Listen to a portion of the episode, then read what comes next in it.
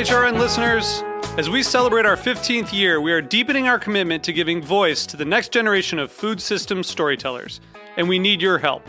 Our internship and fellowship programs help activate new possibilities for underrepresented and underestimated young people through experiential journalism, audio engineering, and production training.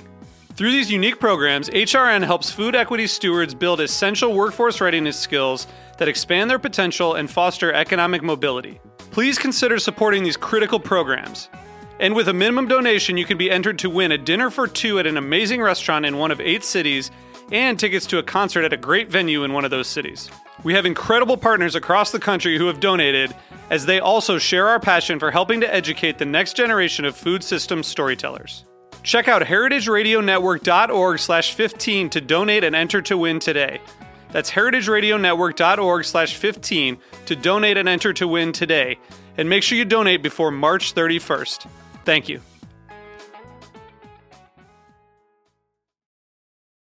Today's program has been brought to you by Cain Vineyard and Winery, a Napa Valley winery committed to respecting the soil and dedicated to the creation of three Cabernet blends. For more information, visit kane5.com. You're listening to Heritage Radio Network, broadcasting live from Bushwick, Brooklyn. If you like this program, visit heritageradionetwork.org for thousands more.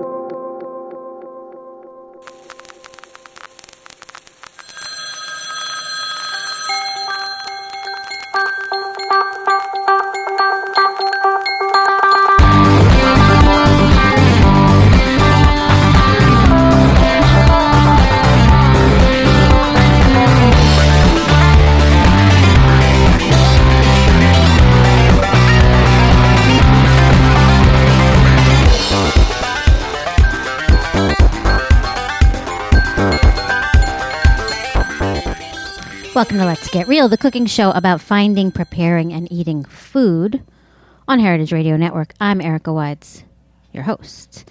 And um, this is the second of a new type of episode that I'll be doing occasionally called Trending Now. There's just too much crazy shit going on out there these days to not comment on it more than I already normally do. So every couple weeks, I'm going to gather it all up and put it through the foodiness filter. And um, and run it by you. But we will be getting back to the regular old shows about food and foodiness in the next few weeks too. So fear not about that. But before we even get into that, in the meantime, let's discuss what is happening this weekend, which is yes, the new season of Mad Men is starting, and I seriously cannot wait because I am a helpless Mad Men addict. I can't help it. I know I have a problem. I can admit it. And despite the multiple year leaps into the future that they keep taking on Mad Men, and the fact that the early 70s don't really interest me the way that the early 60s did in the first few seasons, I still can't stay away. I personally don't really want to relive the early 70s because I can remember it and it was so ugly and I don't really want to go back there. But of course, I will watch the show because I love all the characters. I love Sally and Peggy and Joan and Ginsberg and Stan and Roger and Don, of course. But I really like those smaller, more interesting characters better. They're more interesting. There's more depth to them. But I also watch Mad Men because I have a secret, well, not anymore, love hate obsession with advertising. Really, really good, really smart, clever advertising kind of really gets me going. And when Mad Men is at its best is when they're doing a storyline where they're talking about creating new ad campaigns. There was an episode in the early season about the Kodak carousel slide projector. And that episode was so beautifully written and so moving that it like nearly brought me to tears. It like gave me the shivers to watch it. And that's the brilliant power of advertising and of ad think. That's when I think advertising is at its finest, not at its most evil. And I think had I been less stubborn and less stupid in college, I I would have probably skipped the failed so-called legitimate artist path that I was making for myself and gone directly to J. Walter Thompson or something like that. Now, of course, I probably would have wound up hating myself for it because I would be creating ads for squeezable blue yogurt in a tube or the latest 15 miles per gallon minivan behemoth, albeit with a six figure, you know, middle six figure income salary and a nice vacation home and an expense account. But the fantasy of creating the brilliant ads that transform people, along with the expense account, still lingers in my mind somewhat. But I chose not to go that way. That's okay.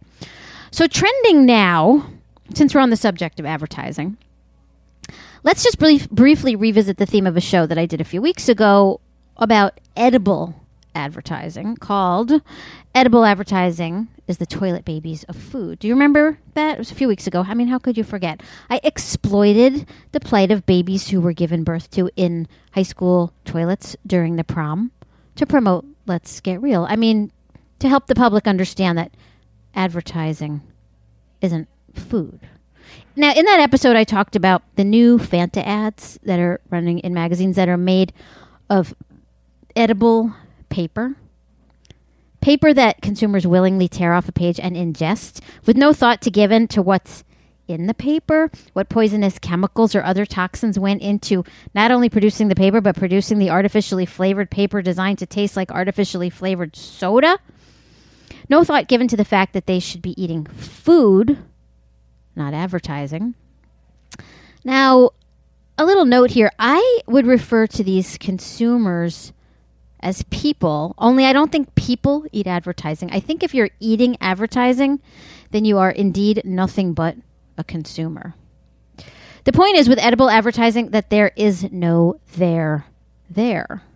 Remember? And remember back about 60 episodes ago? This is episode 60, after all. I debuted the six degrees of foodiness because I thought that was all there was. You couldn't go any lower than a gummy vitamin or thinking that Apple Jacks were fruit. But edible advertising has broken new ground to become the all new seventh degree of foodiness, or even eighth degree of foodiness. There's also a six and a half degree foodiness, which is enhanced gum for energy and nutrition, which lies somewhere between sixth degree diet Pepsi with added fiber and seventh degree magazine ad flavored like artificial orange flavoring that you eat. But we covered that last time, and enough has been said on that topic. And so I was sure that seventh degree foodiness was really it, that we had hit true bottom, the end, ride over, please exit through the gift shop. But no, every time I do a show where I think we've hit bottom, we go even lower. There's always someplace lower to go. Because now we've gone beyond edible advertising. Edible advertising is too fleeting because once you swallow, that's it. It's all just poop after that until they figure out a way that once you've swallowed it, to use nanotechnology to allow the information to penetrate your brain directly from within your body. And I'm sure that's next. And it will probably be part of the Google Glasses app. And I really shouldn't be giving away these ideas for free. The point is that how could you get lower than eating advertising? How could there be a further depth in the foodiness rabbit hole? Well, foodiness has broken new ground in the foodiness rabbit hole yet again with the next scary paradigm in advertising ads that eat people, or rather, ads that eat consumers, or rather, ads that consume consumers. I don't know. You decide. Do you not know what I'm referring to yet? Well, do you live in New York? Have you looked up from your device lately? Don't answer that. If you have looked up, you might have noticed that we are actually living inside of the advertising now. We have been reduced to being vessels or reflective surfaces or sponges for a fully immersive, all encompassing ad experience. It's not enough anymore to place an ad on a bus or a billboard or a subway platform wall. You now have to be literally inside the advertising. It's eating us. There's no escape. You enter a subway car now, and all the flat surfaces, the ones that used to be covered in graffiti back in my youth, are now one seamless, laser printed, fully colored, totally immersive ad experience. You are being eaten by advertising. Now, the Columbus Circle subway station here in New York recently and finally renovated after the New York Coliseum era decrepitude it had fallen into.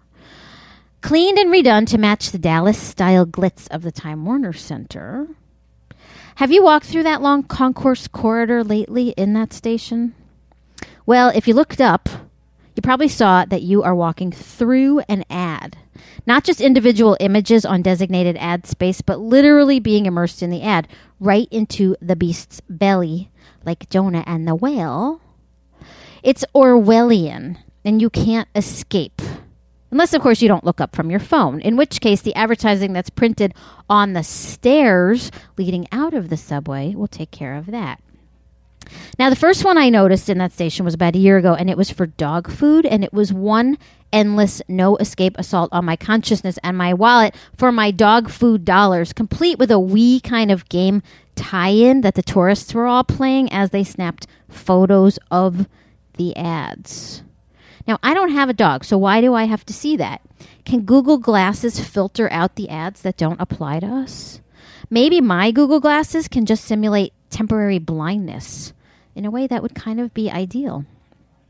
Then along came a big ad campaign for Lord of the Rings, which played on an endless loop 24 7, like some North Korean propaganda campaign that you can't turn off because the speaker in your house has no switch and you'll be sent to prison camp for life if you touch it.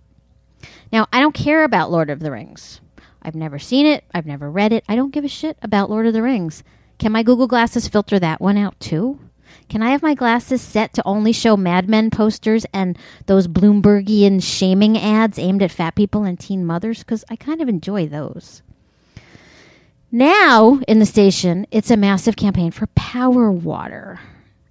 And as you walk down the concourse, all you can think is power water, power water, power water, power water, power water. And if I think power water for too long, all I want to do is find somewhere to pee.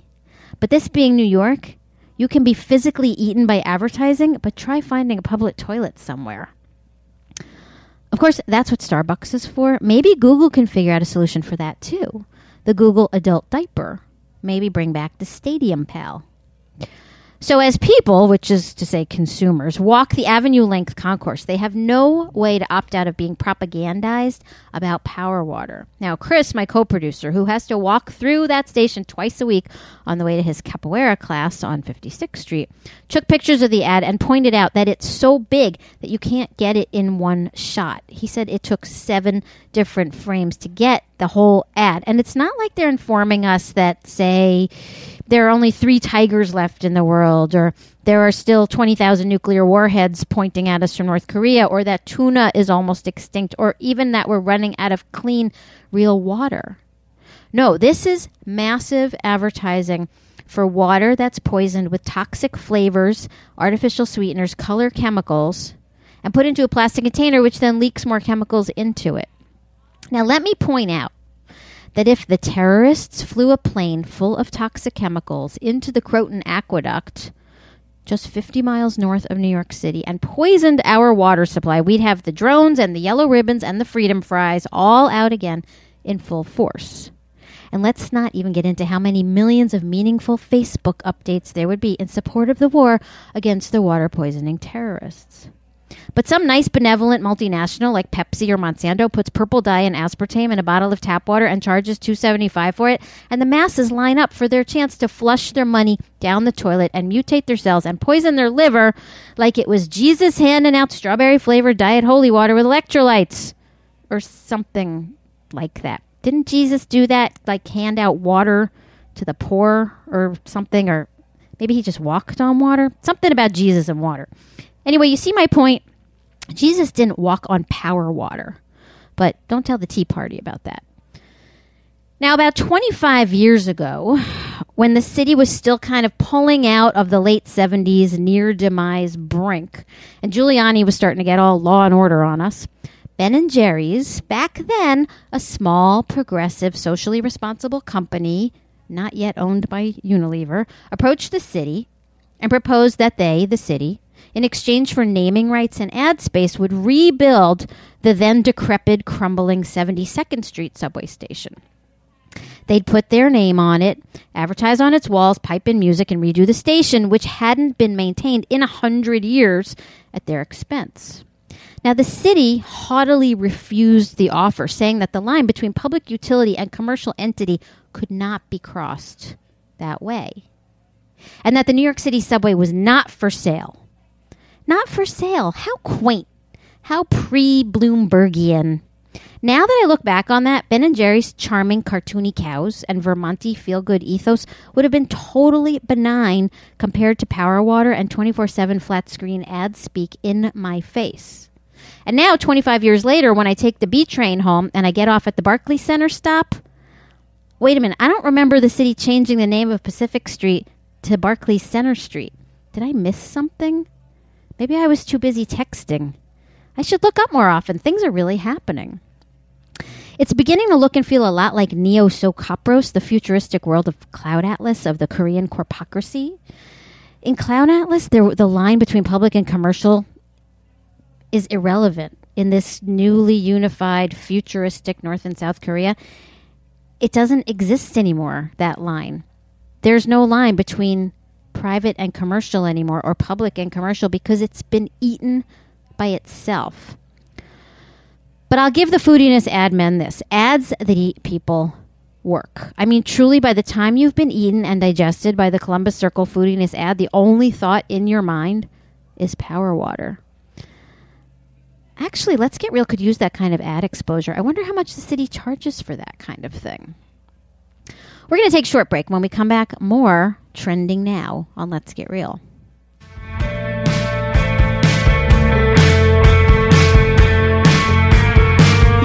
You're listening to Penny by Snowmine on the heritageradionetwork.org. You said be all up, but it let you down again. This is Chris Howell from Cain Vineyard and Winery. In our industrial world, most wines have become brands, but the wines I love are so much more. Fine wine is a civilizing substance that connects us to nature. It cannot be stamped out in a factory. If you're listening to this great show, you probably eat different. I urge you to drink different too. Go deeper. Cane5.com.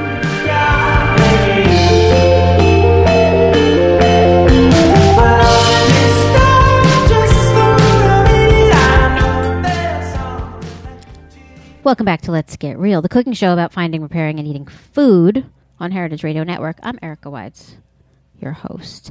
Remember that Heritage Radio Network is a member supported station. So you should become a member. You should join. Go to heritageradionetwork.org, click on join. Is it join? Donate?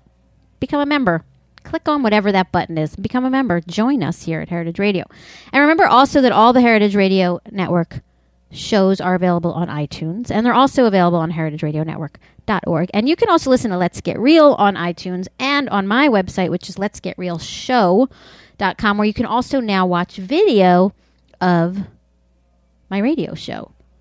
So you can watch me talk on video, and you can look at other clips of me doing various other TV things that I've done. And of course, you can listen to all of my other shows with titles like You're Being Infantilized by Your Fiber Bars or Veggie Puffs Are Turning Us into Vegetables. Or If Diets Worked, Kirstie Alley Would Still Be Thin. You have no reason to not go back and listen to those. I mean, it's not like you're going to hear Alice Waters or Rachael Ray or Paula Deen tell you if it comes in a bottle, don't drink it unless it's booze, but not cupcake flavored booze, because that's how you pass out at midnight and wind up pregnant by dawn. Just saying. Anyway, also trending now chicken that makes you gay. But first, Obama signed the so called Monsanto defense bill last week. Now, anytime you hear something, something, something defense bill, you know we're in trouble because you know something evil and criminal and malevolent is being defended, like the Defense of Marriage Act. In this case, we're talking about a sneaky little bit of language tucked into the spending bill, more precisely known as Section 735 of H.R. 933, a spending bill signed into law by President Obama on Tuesday, last Tuesday. Section 35 effectively shields large biotech companies like Monsanto from the federal courts in case something is found to be harmful in their genetically modified seeds. Because of Section 35, Section, sorry, 735, federal courts would be powerless to stop Monsanto from selling their product. Not that the courts have much power over them, but it's a pretty huge concession to a biotech giant like Monsanto. Now, wait a minute. This was a massive spending bill. How did this sneaky bit of deviance get attached? Someone should have seen it, right? It should have gone before the agricultural or the judiciary committees, right? Uh, nope. Section 735 was an anonymous rider attached to the spending bill, the one that got signed really, really fast while nobody was looking, and got signed into law because everybody was too busy tweeting and putting those red equality signs on their Facebook profile pictures and thinking power water, power water, power water. So bad news for all of humanity and good news for biotech giants this week. Meanwhile, what the country needs is a Defense of Let's Get Real Act, which legally prevents Comedy Central or an appropriate web series network from not buying this show, along with the Defense of Erica Act, which prevents me from ever being sued for something I said on air or at work. But back to chicken that makes you gay. So, speaking of biotech giants, we all know that industrial chickens are pumped full of antibiotics and various forms of hormones to make them bigger, meatier, and more boobtastic in half the time a plain old farmyard chicken and 4 billion years of evolution takes to get there. Right? And conservatives, and now even our so called socialist president and his government, are protecting the biotech megacorps that created this system of frankenfoodiness that allow those chickens to be produced and even encourage their production. And those same Tea Party wingnuts also came to the defense of companies like Chick fil A for giving money to anti same sex marriage groups and having anti gay policies. But what happens if this self same hormonal industrialized chicken makes kids gay? Well, a popular Colombian supermodel, and we all know that supermodels are the best spokespeople, thinks chicken injected with hormones can turn a child gay. Colombia's Caracol TV filmed 39 year old model Natalia Paris, or Paris, apparently arguing that hormones in chicken are turning children gay.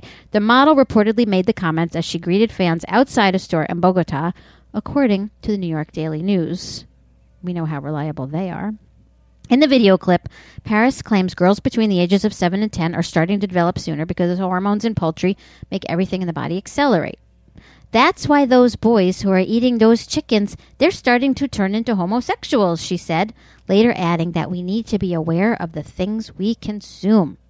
Good advice. Now, this idea has been floating around for years that the increase in hormones in our food supply is causing precocious puberty. What is precocious puberty? Despite how it sounds, it isn't the name of the latest tween boy band. Precocious puberty is the development of secondary sex characteristics at a very young age, like boobs on a six year old or hairy pits on your toddler. And it very well may be true, but that's not what I'm talking about today. Today, it's about chickens making your kids gay because if a Colombian supermodel says so, it must be true. Now, who sells the most industrialized chicken to the world? Well, companies like Chick fil A and KFC. And who is supporting the rights of those companies to sell hormone and antibiotic filled chickens? The pro industry right wing. And who hates gays the most and is fighting like hell against marriage inequality? Those same closet case gays on the right. I mean, those same guys. Uh oh. Now what? Selling chicken that makes our girls have boobs at four and our boys gay isn't good for anyone, but if selling dollar menu chicken sandwiches is good for business, then it's good for America, right? So, what are we supposed to be against? This is all getting very confusing. Maybe I'll just eat fish instead, except shit, you can't do that either because all the hormones from the birth control pee that flushes into our water system every day is now in our fish too. So, I guess eating that fish sandwich will make our kids gay also. Now, in closing, my co producer and publicist Chris Nutter, who describes himself as a four and a half to five on the Kinsey scale, and is a classic boys in the band, card carrying, gym going, vodka cocktail drinking, disco dancing, and for bachelor, says he attributes his same sex feelings to a combination of too many early childhood pickles, a slightly too intimate relationship with his mother, and watching too many Duran Duran videos. Let's Get Real is all about being scientific, and that if that isn't scientific, I don't know what is. And he's not even a Colombian supermodel or anything. We're going to take another very short break, and when we get back, the final segment of our Trending Now show. We'll be right back. You're talking all perfection, cause there be ahead. You're listening to Danger in the Snow by Snowmine on the Heritage Radio Network.org.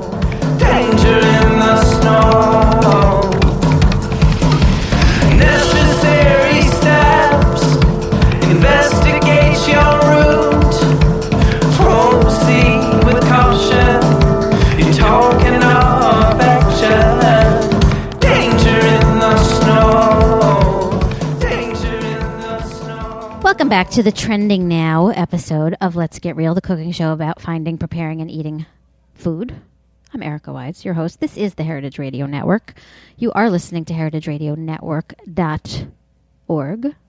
Or maybe it's later tonight and you're listening to Let's Get Real Show.com. Either one's good. Or maybe it's weeks from now and you're listening to iTunes. It all works. Remember also, you can follow me on Twitter at Let's Get Real Show, and you can also find Let's Get Real on Facebook.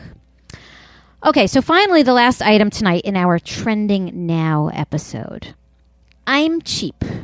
You all know that. If you've been listening to the show for the three, four years I've been doing it, you know that I'm what I really call thrifty. Not cheap, thrifty. Especially now, as I have left my full time teaching job due to creative differences with my employer and to pursue fulfilling my destiny to be the Jon Stewart of food. Let's just say I'm having to be slightly more Jewish slash thrifty than usual these days, which is okay. I'm good at it. It's in my genes, which is also scientific, and my jeans, which were only nine ninety nine at Old Navy. So when I was in Ohio two weeks ago to cook a benefit dinner for Veggie U, which is a program I'm very fond of and feel very strongly about, um, I was out there with my friend Beej, who I've talked about on this show before, and we also brought along our sous chef, Bill Krause. And my friend, who lives in Cleveland, met us for dinner in Cleveland. We all had dinner at the Greenhouse Tavern, which is a great restaurant. You should all go there if you live anywhere near Ohio.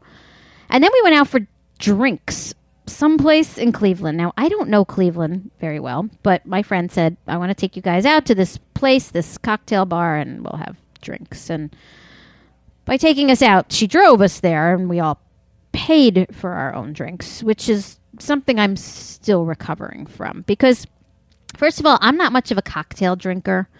I would rather have beer or wine or just a really simple cocktail. Now, I appreciate the creativity behind the whole artisanal cocktail movement, the artisanal oak leaf bitters and the house made smoked air and all of that stuff. I get it, but I think the whole thing has gotten a little out of hand, a little up its own ass, if you ask me. Now, a really good Tanqueray gin and tonic, that's great, or a well made, nice, dry, classic martini, that's fine. But if you want to taste the rainbow and the forest and the dirt in your glass, that's okay too. Just don't charge me the same price for that that you would charge me for an entree in a restaurant. Now, I thought that things had kind of hit max insanity when I was forced to pay $14 for a drink in Manhattan not that long ago. $14 for a glass of three ounces of mixer and an ounce of alcohol and some pine needles and deer sweat, maybe. Now, there is nothing you can put in a cocktail other than maybe diamonds and gold dust that would make it worth $14 to me. I'm sorry, but I can clearly see that the emperor is naked. You are not fooling me. So, what the fuck is the world coming to when in Cleveland, a so called artisanal cocktail at a faux speakeasy in a fringy edge of town costs $18? Yes, $18 for basically grapefruit juice and Campari. Now, we're not talking midtown Manhattan real estate here. This was not at the plaza. This was not per se. This was the edge of town, kind of dumpy, scary Cleveland outskirts. $18 for a drink. And don't tell me it's artisanal or handcrafted because until there's an actual robot making my drink, they're all handcrafted. You shook some booze and ice in a strainer with your hands. That makes it handcrafted. Get over yourself. It still makes me sick to think about it. Screw you, Cleveland. There's a lot of great new stuff happening there with your food scene, and I can appreciate and support that, but you are seriously pushing it with that place. If I hadn't been totally reliant on my friend's car to get me back to the hotel and I had no idea where I was, I would have walked right out that door. And instead, I had to sit there and pretend to enjoy my $18 cocktail made from artisanal Lake Erie perch gills. But that's another idea I shouldn't really be giving away for free. So, anyway, that's it for trending now. We're back with more food and foodiness in two weeks. I'm heading to San Francisco tomorrow for the IACP conference. If anybody's going to be there, find me, say hi. So, our next live show in two weeks will be Cereal is the Devil's Work, and that will air on the 16th. Now, that episode will be all scientific because it's true. Cereal is the devil's work, unless I get some cereal company sponsor, in which case I will retract that statement. And since I'll be pretty busy while I'm in San Francisco, I probably won't have time to watch the Mad Men season premiere until the next week. So please don't post or tweet or pin anything about it. Don't ruin it for me. I don't want to know. Thank you.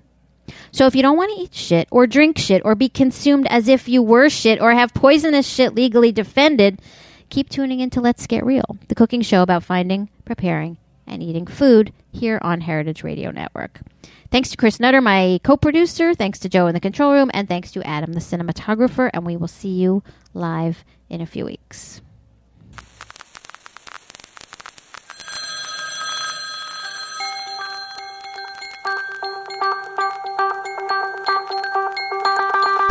Thanks for listening to this program on heritageradionetwork.org. You can find all of our archived programs on our website or as podcasts in the iTunes Store by searching Heritage Radio Network. You can like us on Facebook and follow us on Twitter at heritage underscore radio. You can email us questions at any time at info at heritageradionetwork.org. Heritage Radio Network is a nonprofit organization. To donate and become a member, visit our website today. Thanks for listening.